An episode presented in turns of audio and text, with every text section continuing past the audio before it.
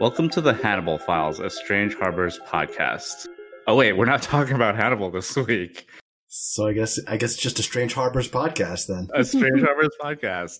So we just finished the first season of Hannibal for our Hannibal Files podcast. And we thought it would be a nice time to take a little break just for a week and go back to our roots, talk a little bit about the TV shows and the movies that we've been watching that are not Hannibal, at least two of us, I guess. Yeah, so my name is Jeff Zhang. I'm Amir Toure. And this is Derek Wong. We're all still sheltered in place, quarantined, trying to pass the time. So what have you guys been watching? What's been going on with you guys? I'll start with my duds. How about that? Oh, your duds. Okay.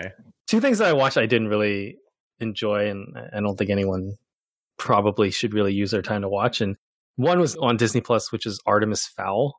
That was a heap of garbage that I totally understand why it skipped theaters, and I don't know why I wasted my time watching it. And then the other was 7500, the new Joseph Gordon-Levitt, the Amazon Prime plane terrorist movie, hijacking. Yeah. Ah, that one also I just kind of came and went for me. I usually do like these kind of movies that, you know, all take place in one setting, right? It basically takes place all in the cockpit of this airliner, and there are parts of it that are thrilling and exciting, but it just seems very formulaic and honestly nothing to cry home about for any reason or another.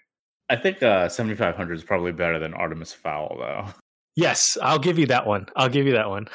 So what made you watch Artemis Fowl? Are we like a fan as a kid or something? Or? No, I was just so fascinated by this movie that was in production hell that took forever to get to theaters, but then eventually just went on Disney Plus because of the whole quarantine situation. And I was kind of interested to see what it amounted to, and it was just not good. Are either of you familiar with the property or no? I'm not. No, I think really. I vaguely remember it being like a set of kids' book that came out like after we were too old for them. Mm. Yeah, I've never read them. I feel like, but... It came out that recently? The books? Not that recently. It's like probably a good 15 or years ago. But like we weren't children when it came out. Yeah, we weren't children. Like, okay. You're probably teenagers when it came out or something. So I don't know too much about them. I think it's like the kind of thing like my little sister would have like read or something, right? I don't know. I think there's actually quite a big following for the books. Oh, yeah. Mm-hmm. Absolutely. And I think the draw of the books is that Artemis Fowl is like, he's like a supervillain. He's evil, I guess. I don't know. I don't know anything about the property. But I hear that like the movie just, other than being a bad movie, it like sanitizes it. So he's more of like an anti-hero type rather than like a out and out super villain kid, I guess. I would think the movie doesn't do any of that. Like it doesn't make him seem like a villain at all. Even if you're saying like he's an anti-villain where he like bends the rules, like it doesn't even seem like that comes off at all. Oh, really? Interesting. No. So the books came out in 2001. Or the first book, right? Yeah, the first book. So yeah, we were like early high school. So yeah, I don't know. I just never picked them up. I don't know.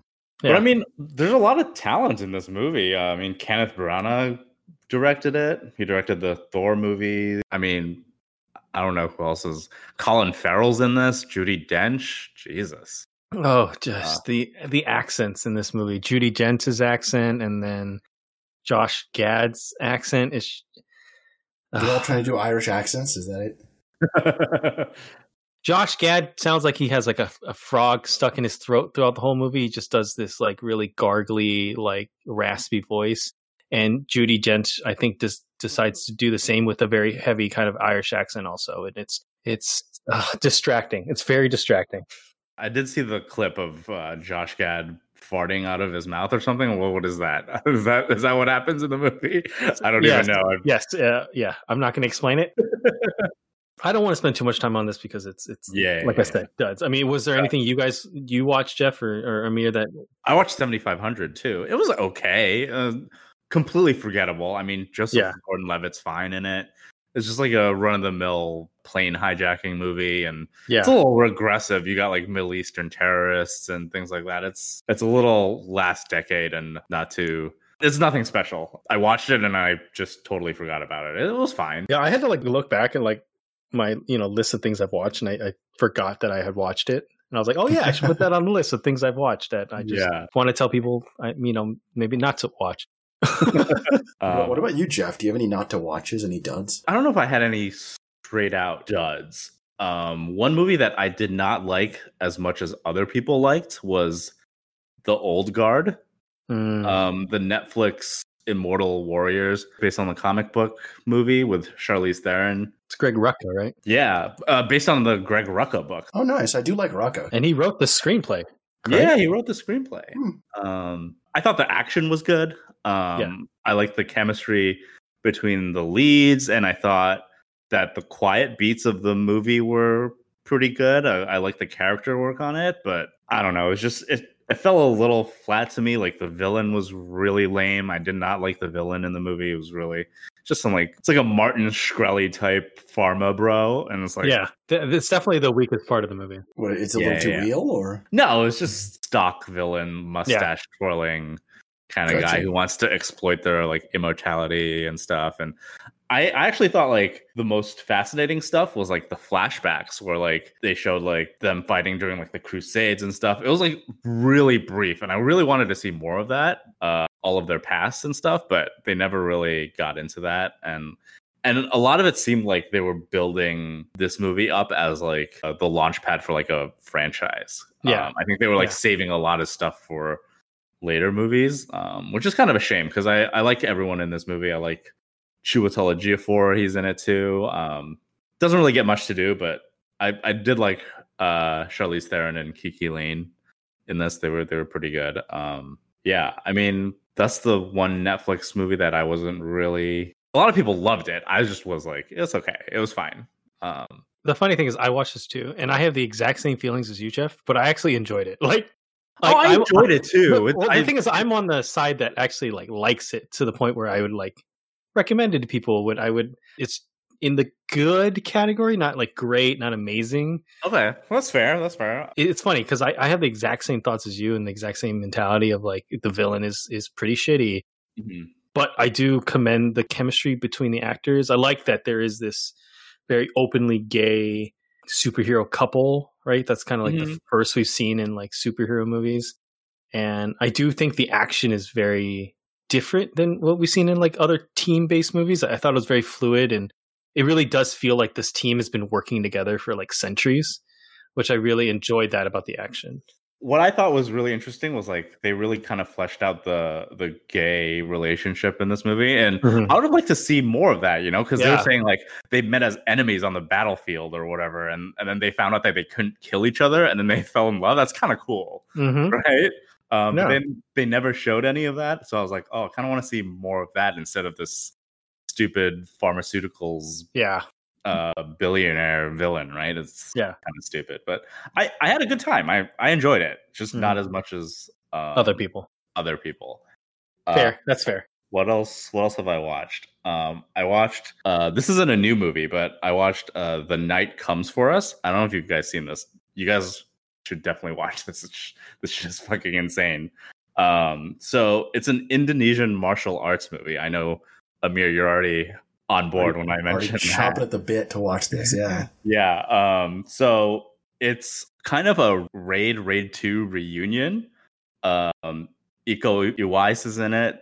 Joe Taslim is in it, and Julie Estelle, who played Hammer Girl in the Raid 2, is in it. So. The director, his name is Timo Tajanto, and he's primarily known for horror. But like this is like the Raid or like the Raid 2 on crack and PCP at the same time. It's like the Raid, but with so much more gore that like it's just completely nutty. The story is just whatever, but like, come on, you don't really watch these movies for the story anyway. I mean, the martial arts is great. It's really brutal. I think you guys will like it. I've actually seen this movie. Oh, you have? Yeah. Okay. Funny thing is, I think it's too gory. You think it's too gory? The needle just jumps over that spectrum of a little too excessive for me. Oh, I love that shit. I think The Raid and The Raid 2 are also very gory, but it's like the perfect level. And this thing just tips it over a little bit too much. And I found myself like parts just like, I can't watch this, or like, oh, really? It's too much. Yeah. Yeah. It's very gory. Yeah. It's very excessive. It's almost like they were trying to be more excessive than the Raid. It's like it. I think it comes. So. Yeah, it comes off to me like it. Let's like try. And that was their goal. Yeah, that was their goal, was to like let's be more gruesome than the Raid and get that visceral reaction. And I kind of see that, and I don't quite agree with what they were trying to do. The philosophy. Yeah. I thought it worked. I mean, I bought it wholesale, so I'm like a gore hound though. I fucking love gore, so. Anything with bones popping out, guts being pulled out, knives through faces. I have to remind myself: is this the movie? Because I watched this a while ago. Is this the movie with the X-Acto blade, the box cutter? Yes, the box cutter. Yes. No, that was a little too much for me. Yeah, Amir, you should definitely check it out if you like the Raid. Yeah, I love those two movies. Yeah. So those are. Once you watch it, you tell us whose side you're on. Last decade. Yeah, I'm gonna have to make a judgment call on this one. Kind of an official podcast take. Yeah. Yeah. I mean, that's why we have an uneven amount. It makes it easier. When we exactly. Got to have a tiebreaker, Yeah. What about you, Amir? What have you been watching? All right. So as you guys have been alluding to, I've mostly been watching Hannibal. The end of the first season is just so good. So compelling and addictive. You're like, I have to know what happens next. The cliffhanger is just amazing. So I had to go start watching season 2. And then season 2 is just so unbelievably good that I just burned through. I mean, season 2 is some of the best TV I've ever watched. It's unbelievable. It's so good. It's so good. Especially you were supposed to be our fresh eyes on the podcast. Yeah, I couldn't take it, man. I could not take it. It's just too good, man. It got its hooks in a way that a TV show hasn't in a long time, actually. Yeah, yeah. So this was so I definitely I'm not completely done, but I know how hard it is for you to stay focused on a TV show. I feel like you drift off a lot and you lose interest, and it's good to see that something is captivated you as much as Hannibal has. And Hannibal's really got his claws in. It's been a wild ride. Really, really good TV. So yeah, I'm really glad we're doing the podcast because to talk more about it. Yeah, to talk more about it, and it also forced me to watch it. Like. Yeah, I'd been hearing how good it was for years, and this actually made me sit down and really watch it and devote the time to it. And I'm so glad I did. It's so rewarding. And season 2, there's just so much to talk about, and I think more so than season 1. Right? I can't wait. Absolutely. Yeah, I can't wait to get into this season. Yeah, it's unreal. So yeah, I was watching that, and then the other thing I watched, I watched a little anime. I don't know if you guys seen Evangelion? Oh yeah, a long time ago. I've tried so many times to get into it. It's just really into Evangelion. I don't know. Really, you bounced off? Interesting.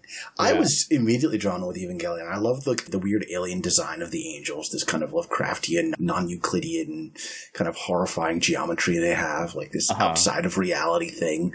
I love the design. It's sort of Lovecraft, or reminds me a little bit of some of the Mike Mignola stuff from Hellboy in terms of the designs. Obviously, it predates that, but I just really liked the design of the angels. That immediately was really intriguing, and the whole premise is intriguing. It flips a whole gory kind of old genre on its head, right? The genre of the hero who discovers he has special skills, and he's going to jump into the mech and save the universe, and it's like, no, actually, he's a depressed young boy who has to be forced into piloting the mecha, and it only gets worse from there. So I have to give it another shot, I think. Yeah. I think even if you don't love it, I don't think I loved it as much as a lot of people loved it. I do think it's really good and impressive. And I liked it enough to watch the movie too, which is what I just did recently. End of Evangelion. It's like so the show's really short. It's only 26 episodes, I think.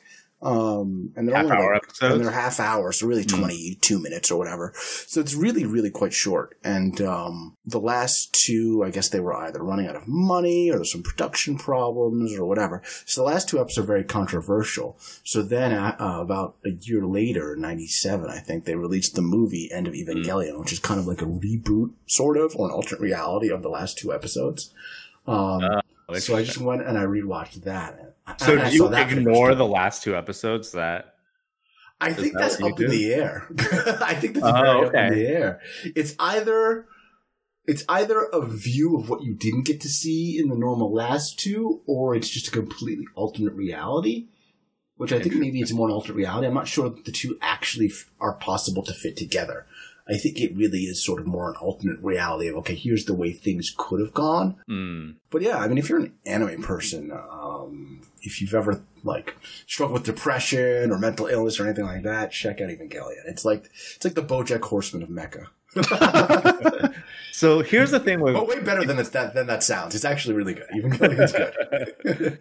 Here's the thing with Evangelion, because like what I hear is that like anime has a penchant to like disappear up its own ass, and like people say that Evangelion really does that. So like that really turns me off of it, you know? Like you got like that Gainax ending where like nothing makes sense and it's like super abstract and surreal, and I don't know, very Japanese. Is that what Evangelion is like? I think this ending is probably the prototype for that. It's definitely a weird abstract ending. It caused a lot of backlash.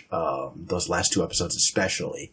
Wait, the movie or like the show? The last two episodes of the show caused a huge backlash. And do you think it's still worth watching? I don't think it's like not understandable. Like, yes, it's abstract. Okay. Yes, it can be kind of confusing, but I do think that like whether you understand the details of the plot or not almost doesn't matter. It's a little like Hannibal in that way. Like the logic of it doesn't matter so much. It's like the themes and the emotions that you're trying to get across. So I think that comes through loud and clear. I think they hammer you over the head with what this is actually supposed to mean and what this is a metaphor for. And I think on that level, it really works. Yeah, because it came to Netflix just a couple months ago. What made me finally check it out. Yeah. Are the subs good? Because I feel like people are complaining about the quality of the subtitles for the Netflix transfer. I don't know if... Don't they always complain about... Yeah, I feel like they always do. Subtitle transfers. So I'm not super deep into like the sub world and the anime world. So insane detail. But from what I understand, there's some specific controversy over a change which seems to kind of like, quote unquote, like, I don't know, some straight wash a couple of characters who, you know, in the original gay subtext, appear to be gay. Yeah, like there's definitely a gay / bisexual. I don't even know if it's subtext, maybe text. In the original translation that changes a bit in the more recent set of subs, but I don't think that means it's not worth watching. I think that's probably the most significant change from what I understand from people who've seen both versions. If you're worried about that, keep an eye out for it. And then just be aware that is a potential pitfall or a potential different interpretation you could take if you had the original translation. Yeah, I'll try to get back into it because when it first came on Netflix, I tried again, and not out of disinterest or anything. I just kind of fell off of it. I had other stuff going on. But the animation is gorgeous. It's incredible. And the design is awesome. Yeah, the art. And like I will say, I did find the first 6, 7, 8 episodes. It does take a while to start getting into what it really is. And then once it really starts getting going, you're like, oh, shit. This is what we're doing, huh? Okay. All right. Yeah, so. Check that out. Yeah, I think that one's worth checking out. Yeah. I think related to an exploration of depression and loneliness, I actually just saw this movie called She Dies Tomorrow, directed by Amy Simetz. I saw it at a drive-in, actually, cool. In Brooklyn.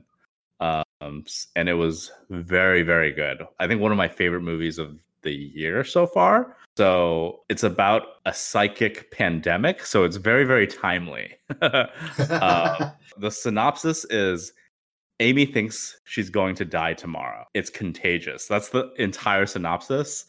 So like she thinks she's going to die tomorrow. And then like everyone in her social circle, it's like this viral fear that spreads from person to person. And it's really interesting, and I really, really liked it. I don't know if the experience was somehow colored by an actual movie-going experience, which I've not had in months, you know? But I actually really, really enjoyed it. You guys should check it out. It's on VOD this week, so you guys should probably be able to download it or something. It's quite good. It's very surreal and inadvertently timely, I would say. I mean, like, the concept sounds awesome. It sounds like yeah, it's cool. Really, and cool. Like the concept is very simple, but then like it goes into how each person would react differently to that kind of feeling. So like some people blow up their relationships, other people lash out in violence, other people reflect internally, and like, it's really, really interesting. And I actually really liked it. So an indie movie for you. So what I did not know was that for drive-ins, they play the audio through your radio. Oh, really? I had no idea. I thought you just listened through like your windows and the sound quality was always going to be shitty, but they play the audio over like the radio band, and they give you the frequency and you tune in. Right? Yeah. I had no idea. I mean, I'd never been to a drive-in. So, all right. Well, here's a quick sidebar. So yeah, I actually got to go to a drive-in concert. Interesting. Yeah, like cars they got their own little like 10 by 10 foot space, or actually probably like 10 by 20 foot space. And then, you know, you had this space on the side of your car that was all yours, that you can sit outside and put out chairs, or you can just sit in your car. Mm-hmm. I mean, we decided to kind of sit outside the window and like see the stage, and then we could also hear the music through the radio. Oh, interesting. What band? Andrew McMahon in the Wilderness. So he's been part of a couple different bands, but that's his kind of latest incarnation. Okay. I've been hearing like they've been doing this stuff in like England, and it's been successful. So he's been kind of one of the first in LA to do it. So what's the capacity? Like how many people? There was at least 50 cars, 60 cars. Yeah. At least maybe up close to 100.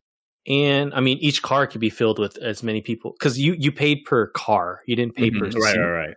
So like if your car was full, it was at least 5. I mean, our car only had 3. So it depended on the car. So yeah, you're definitely not getting as many as an actual concert, but it was kind of a cool thing. I mean, everyone stayed in their cars. No one was like mingling. No one was like, there was no mosh pits or anything like that. So yeah, it was a cool experience. Yeah, that's cool. It's a new normal now, right? I mean, I guess. But yeah, we both had our drive-in experiences during this quarantine. Yeah. I know another movie that we share in common, or that we both watch, is Palm Springs, right, Jeff? Palm Springs, yeah, with Andy Samberg, Kristen Milioti. I liked it. It was fun. Yeah, I really like this movie. I'm a sucker for romantic comedies. I love romantic comedies. I'm a sucker for time loop movies too. So. That too, yeah. So like when you kind of combine that those two genres, I'm like, I'm in, man. I love my time travel shit. Yeah. This is a good movie. Yeah, I don't want to spoil anything, but there's definitely some twists and turns. I do love that there's someone who's definitely new to the concept, and there's someone who's kind of been there for a long time. Yeah, been there in season. So we're kind of pulled into the side that I guess is new to the experience, and we're learning this world and this universe, and it's really interesting to have kind of be guided along the way. And I do like where it kind of ends up. I thought it was kind of a clever kind of take on both these genres. Yeah, I don't think it like advances the genre into like any new town territory or anything, but it's a cute movie. It's fun. I watched it with Ashley, my wife, and it was fun. We really liked it. Yeah, it's fun. Yeah, what else? It's more quarantine stuff. Oh, I watched Host. It's the horror movie that plays out on a Zoom screen. It's like I was like, this sounds fucking terrible. Like the last thing I want is to watch a movie through Zoom screens. I have enough of Zoom in my life. I don't need to watch a movie that takes place on a Zoom call. But it was fun. It was nice. It was like a nice little found footage horror movie. It's not like amazing or anything, but like they did a lot of clever things with the technology that made it very clever. I enjoyed it, and it was the length of a Zoom call, so it was a little over an hour. I always like when movies know how to cut it short, and it was really only like an hour. Yeah, it was like an hour and 5 minutes. Wow. Really? Yeah. So. Interesting. What was that John Cho movie a couple years ago that was like all Searching? Screens? I'm like literally rewatching it right now because this host movie. Like, yeah, I was going to say that's what it reminds me of. It reminded me of how good Searching was. So like, yeah. Did you guys both watch it? I've watched Searching. I just heard it was good. You have to watch Searching. Probably Searching from you. Really, really good. And like, I think it takes the technology based movie where everything's like on a screen or something, and it like elevates it to like more than a gimmick. Cause like what it does is like, it does things where it has like jokes and like payoffs and like buildups that only work because of the fact that it takes place only on a screen. And I think that's what elevates it above like a gimmick, right? When you have that medium do things that only that medium can do, and not just like a traditional narrative, right? And it's just great. And one of the best opening sequences of a movie, pretty much as heart-wrenching as the opening to Up, the Pixar movie. Mm-hmm. Yeah, it's really good. I mean, that came out, I think, 2018, but yeah. I'm literally... One of my tabs right now is open, and it's like searching in the middle of the movie. And John Cho's fantastic in that movie, too. Yeah. Like, he has to be, because his face is like on the screen and it's like blown up, and like he's got to be taking up like all that real estate for like the entire runtime, and he's really, really good in it. If you guys haven't seen Searching, you guys should. It's fantastic. Agreed. What else have you guys been watching? Any TV? Anything? Well, the last movie, I guess I would. Okay. Yeah. One more movie. It's kind of a movie. Kind of a movie. I'm guessing so many other people have watched. I watched Hamilton on Disney Plus. Mm. Have either of you seen the original stage? Oh, I mean, not the original, but a stage version of. No, I haven't either. So I have, and I really enjoyed. Like, this is a totally different experience, right? It's not that, right? If you're looking to feel like you're going to see the stage show, that's not what you're going to get, right? There's a different feeling when you're actually in a theater watching a musical. But what I do enjoy about the Disney Plus version of Hamilton is that the director shoots it in a way that makes it more cinematic. There's actual, like, there's wide shots, there's medium shots, there's close-ups, there's pan-ins, right? How they kind of captured this play or this musical was that it was recorded from two different nights of actual cast recordings. And they're cut with each other. Interesting. And they're cut with each other, but also during the day, they would actually do the close-ups. So they would actually they wouldn't like have cameras zooming in while people are trying to watch this musical. So they had to, like, you know, take time during the day to actually do some of the close-ups that we see. So I really do commend them for kind of creating this different experience of Hamilton, which I thoroughly enjoyed, and I probably at some point will revisit again because I love the music, and I love the musical itself. So I do think they were pretty successful in adapting the musical into an actual quote-unquote movie. And it actually has me wondering, like, man, I wonder if they could do this for more musicals, because, I mean, there was no way I would ever have gotten a chance to go see the original cast, right? Because one of the biggest hurdles is money, right? Those tickets are crazy, like, expensive tickets. Thousands of dollars, yeah. Yeah.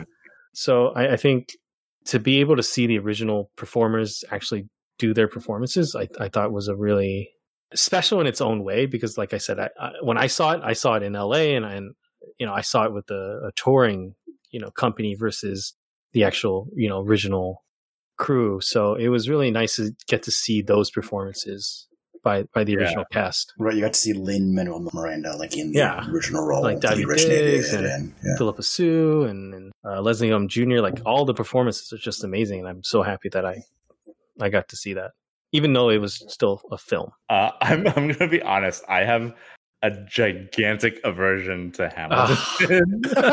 Really? Come on, man. It's good. Okay, first of all, Ashley hates musicals. So, oh, really? I never really watched musicals. What does she like hate about musicals? I don't know. It's just like the try hard aspect of it, and like, I understand, because I think drama theater geeks are like the worst people in the world. I'm actually okay with musicals. I enjoy watching musicals. I'm not like crazy about them, but I watch them and I can appreciate them. But here's the thing with Hamilton. All of my friends were obsessed with Hamilton. Mm-hmm. They went to see it. They loved it. And like every time we met up, someone was like, put on the Hamilton soundtrack. And then everyone was singing along the entire time. Well, that's, yeah. And I'm like, please, no more Hamilton. I just can't. So like, this is my hang up with Hamilton, is nothing to do with the quality of the musical. I appreciate it. I'm sure it's excellent. I'm sure it's fantastic.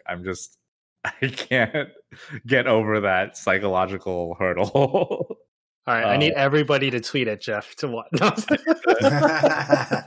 I need to like neuralize myself to forget with people singing along and blasting it. So, all right. Well, I didn't do that to people. I do remember that there was a debate on Twitter. Like, is this Disney Plus production? Is it a movie? Is it a film? Or is it not?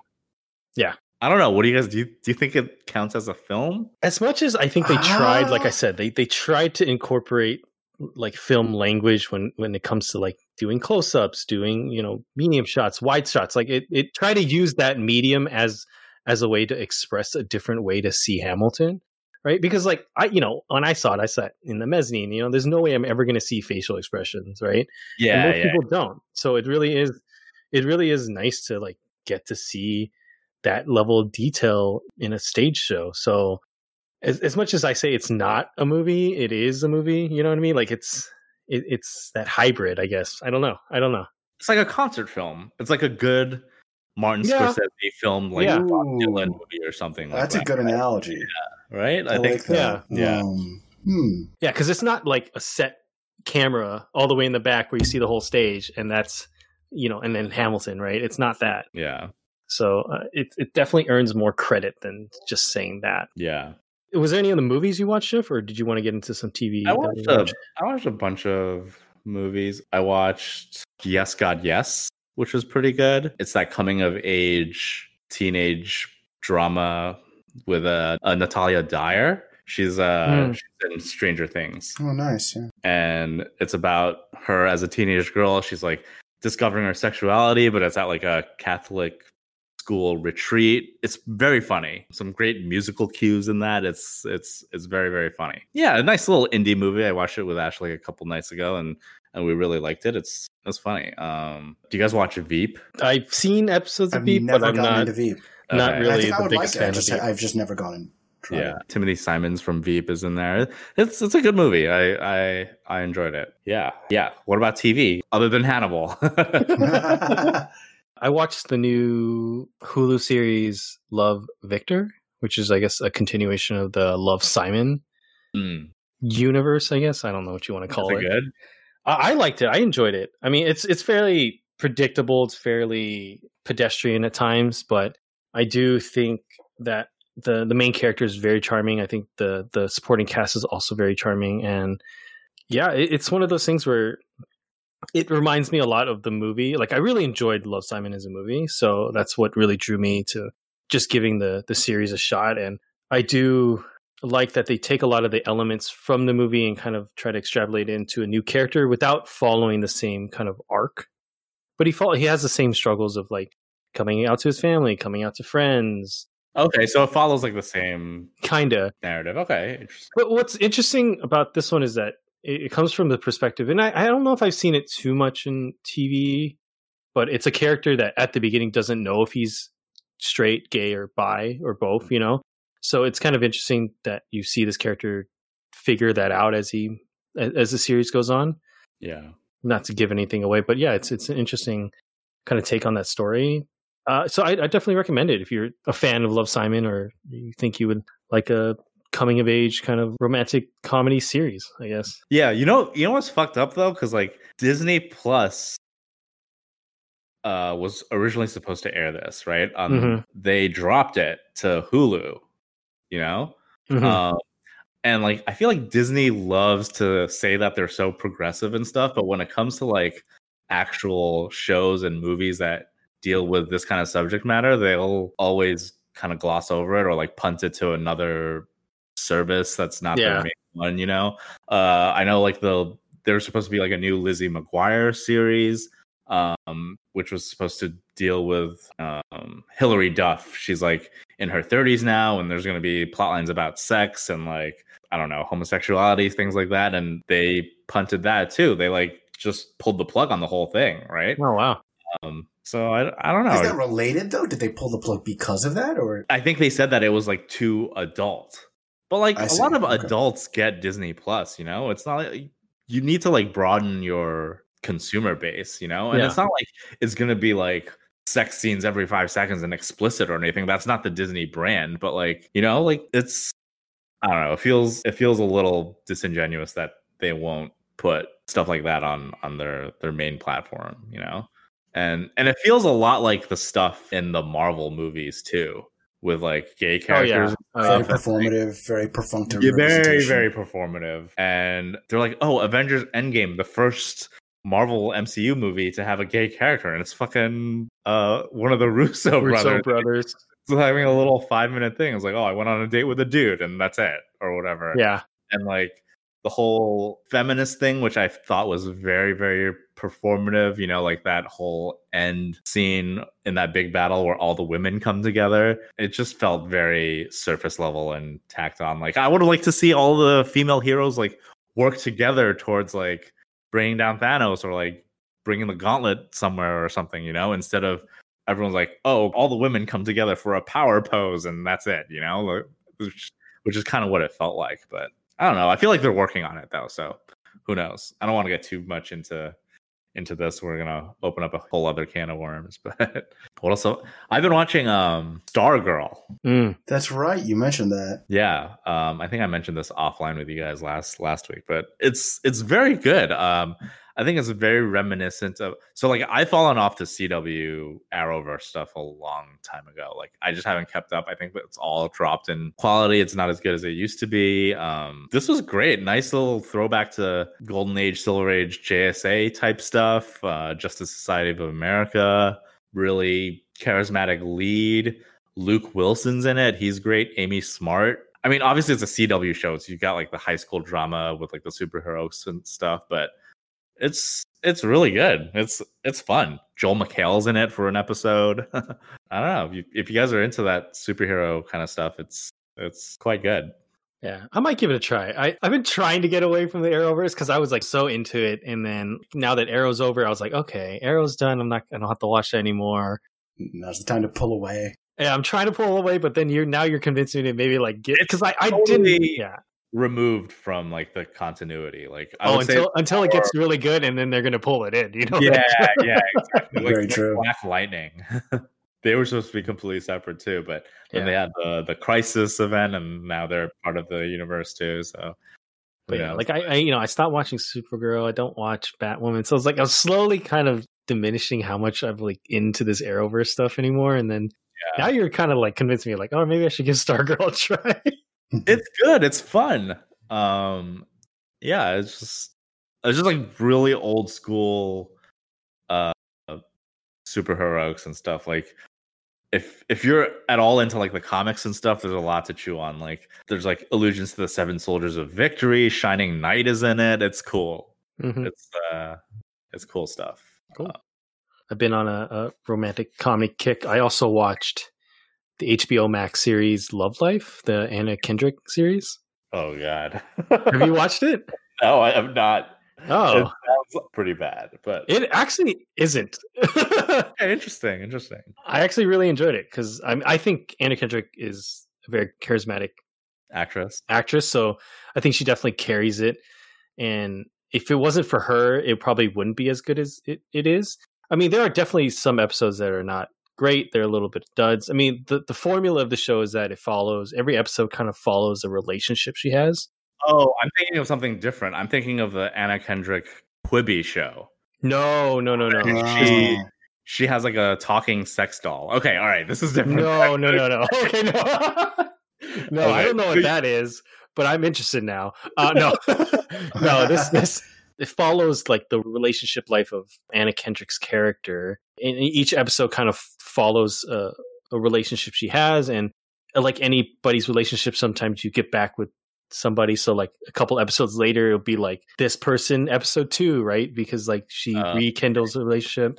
I think the standout character or the standout actress and character is Zoe Chow, who plays her best friend, Sarah Yang, which also gets her own episode as like, it's really interesting, right? This is an episode about like love and her love life, but so much of our lives are wrapped up in our friends, and it actually dedicates an episode to her best friend, which is actually the standout episode of the season, which I thought was a really interesting kind of direction that the show went. And I commend it for that. Yeah. I mean, if you're a fan of Anna Kendrick, if you're a fan of like romantic comedies, I would recommend the series. It's not, I like Anna Kendrick in small doses. I feel like she plays the same character in every single thing that she does. I will say that it's not any different than what she's already probably played. So yeah, you're going to get a lot of that. So not going to be shocked by the no. You're not going to be shocked by the range that she puts off in this series.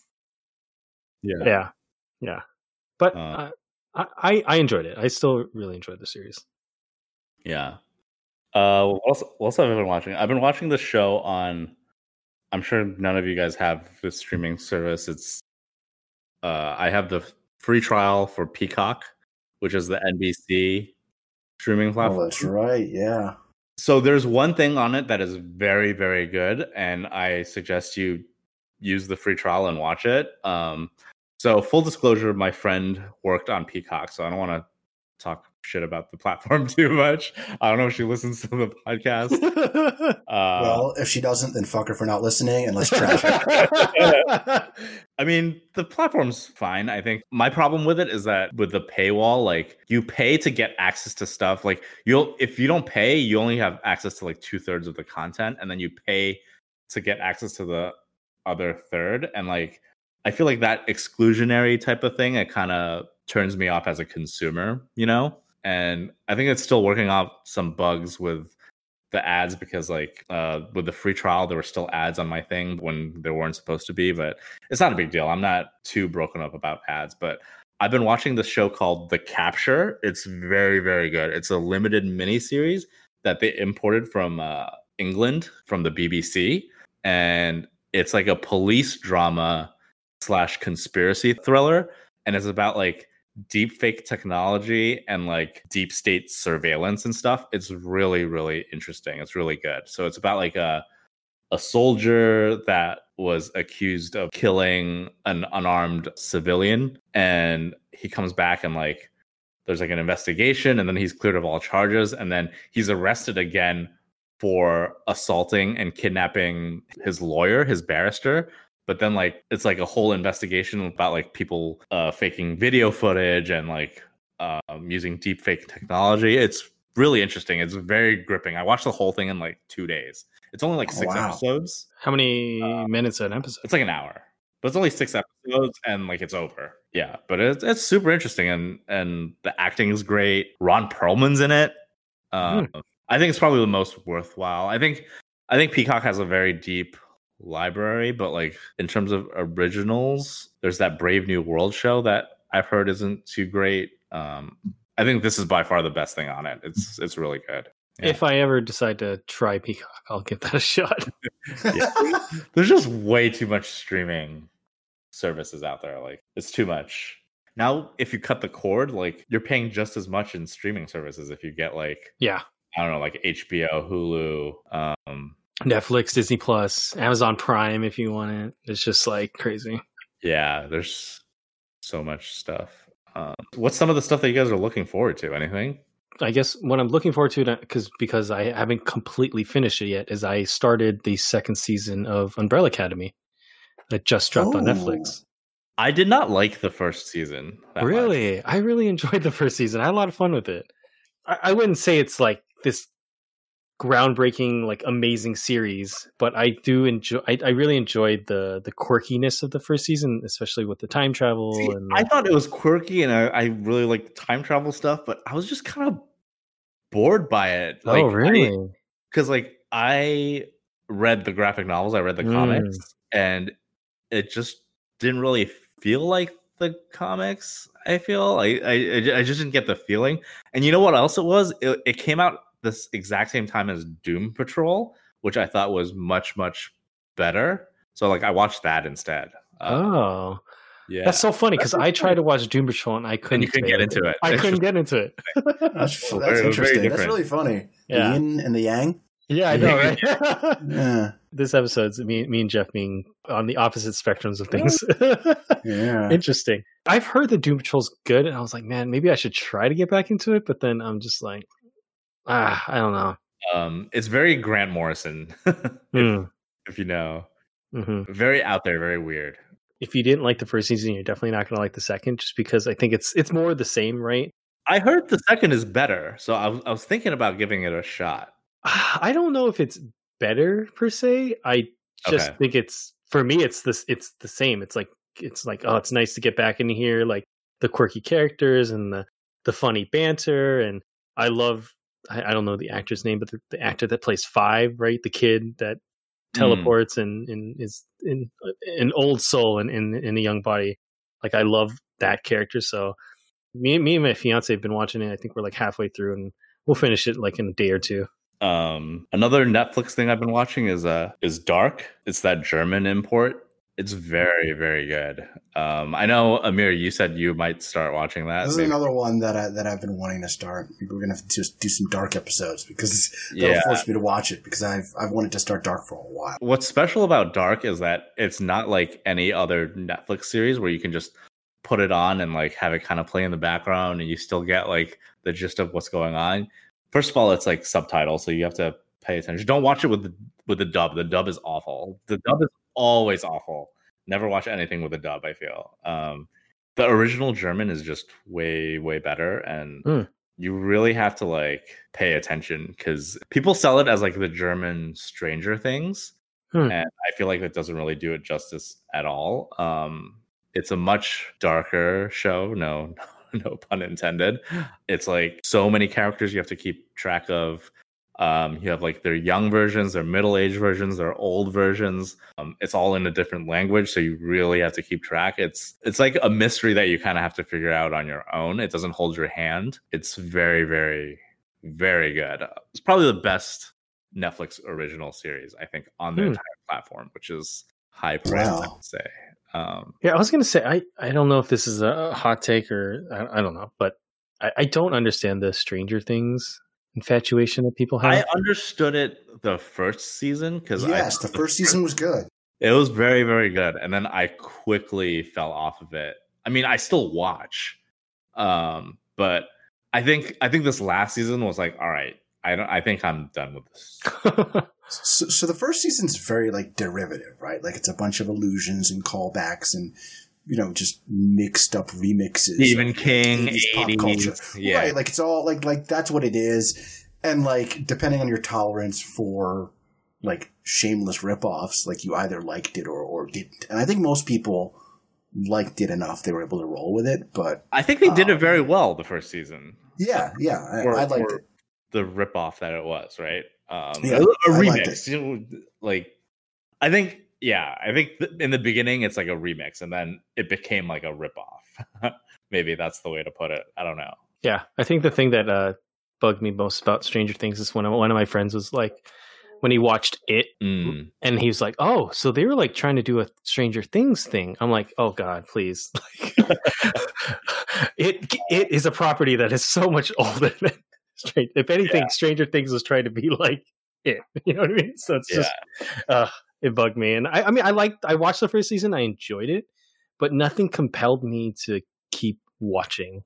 And you know what? I think they really exhausted the character of Eleven, you know, Millie Bobby Brown's character. Mm-hmm. And like there's no reason to extend her past like the first season, maybe the second season. And I think I don't know. They just don't have anything for her to do, even though she has like all the powers and stuff. And like, it's just okay. I mean, how many seasons have there been? 4? Is it? It's 3. I think the 4th season is coming out. Yeah, and the 4th is supposed to be coming out soon. Also, I think like Stranger Things was like the first really all-encompassing hit for Netflix, right? Because kids aren't going to watch shit like House of Cards and House of Cards, right? And Orange is the New Black. Orange is the New Black, exactly. But like, I feel like Stranger Things had this like broad base appeal that everyone was into, you know? So one show that I guess is maybe in the dud category, which I don't think it's a dud. I just, it didn't, like Stranger Things, it didn't compel me to keep watching, but I watched like the first 3 episodes of Perry Mason, the HBO series. I mean, beautifully shot, great cast, great actors, or great acting. It just, I just was bored. I don't know. It just didn't keep me wanting to come back and like solve this mystery. I don't know. Yeah. Not to talk bad about it. It just, yeah. I mean, I feel like I would be more into it if I had any connection to like the intellectual property of Perry Mason. He's like this famous lawyer. I don't know. I just don't have any connection to it. So like, I love Matthew Rhys. I like him a lot. But yeah, it's got a great cast. John Lithgow's in it. Also, warning: the first episode is a dead baby in it. Oh yeah. Whoa. Okay. The first like 5 minutes, right? Yeah, the first 5 minutes is a dead baby in it, and like you see more than you would want to with of that. See, even dead babies can't keep me interested. But yeah, I mean, to answer your question earlier, I mean, some of the things that I'm looking forward to soon, maybe Tenet, if I get to watch it at home. I am looking forward to The Boys. I did like the first season of The Boys, so I'm definitely looking forward to the second season. The first season was fun. You liked it? Yeah, I liked it. Yeah, it was fun. It's like Umbrella Academy to me. It's like, it's not amazing, but it's compelling enough to me that I want to keep. Yeah, you want to know what happens. I want to know what happens to these characters. But to talk about Tenet, I'm I'm increasingly rubbed the wrong way by Christopher Nolan's refusal to leave this to like 2021 or something. You know, like just let it go, man. You're not gonna get this 2020 release that you want. I don't know. His stubbornness is really bothering me. With like, at first I was joking, I was like, oh, maybe he's gonna cure coronavirus, but now I'm just annoyed with him. I don't know. I mean, it's supposed to hit the US in September, early September, in limited cities. I don't know. It's probably not going to be in my city. Also, someone said, what if it just sucks? Yeah, right. Yeah, I don't know what I'm gonna do. I doubt I'm gonna go watch it, and I still don't feel ready for that experience yet. All right, well, I guess that will conclude this week's episode. Jeff, where can people find more of your work? You can find me on my blog at strangeharbors.com, and also Twitter and Instagram, also at Strange Harbors. What about you guys? What about you, Amir? Where can you find me? I guess on my Letterboxd. There you go. That's a good idea. How about you, Derek? You can find me at The Wrong Dig. Dig is spelled DAYIK, and that is for Instagram and Twitter. But if you like this podcast, please subscribe to this podcast wherever you listen to your podcast, whether that be Apple Podcasts, Spotify, Stitcher, or any of the other major podcast platforms. Also, what would really help to get our podcast out to more people is to give us a great star rating and review. Definitely helps to kind of switch up those algorithms and hopefully bring us to the top so we can be heard by many, many more people. Yeah. And if you guys have any questions, comments, suggestions, please feel free to shoot us an email at jeff@strangeharbors.com. We like reading your emails. Sometimes we even read them out on the podcast. So yeah, feel free to shoot us a line. So this will conclude this week's episode. Just talking a little bit about what we've been watching other than Hannibal. Next week, we will be back to our regular programming, starting season 2 of Hannibal. Very excited to talk about it. Dive into it. 1 and 2, right? Episodes 1 and 2. Yeah. Super pumped. Yeah, I'm excited to get into this season. This is definitely, this is going to be a fun ride.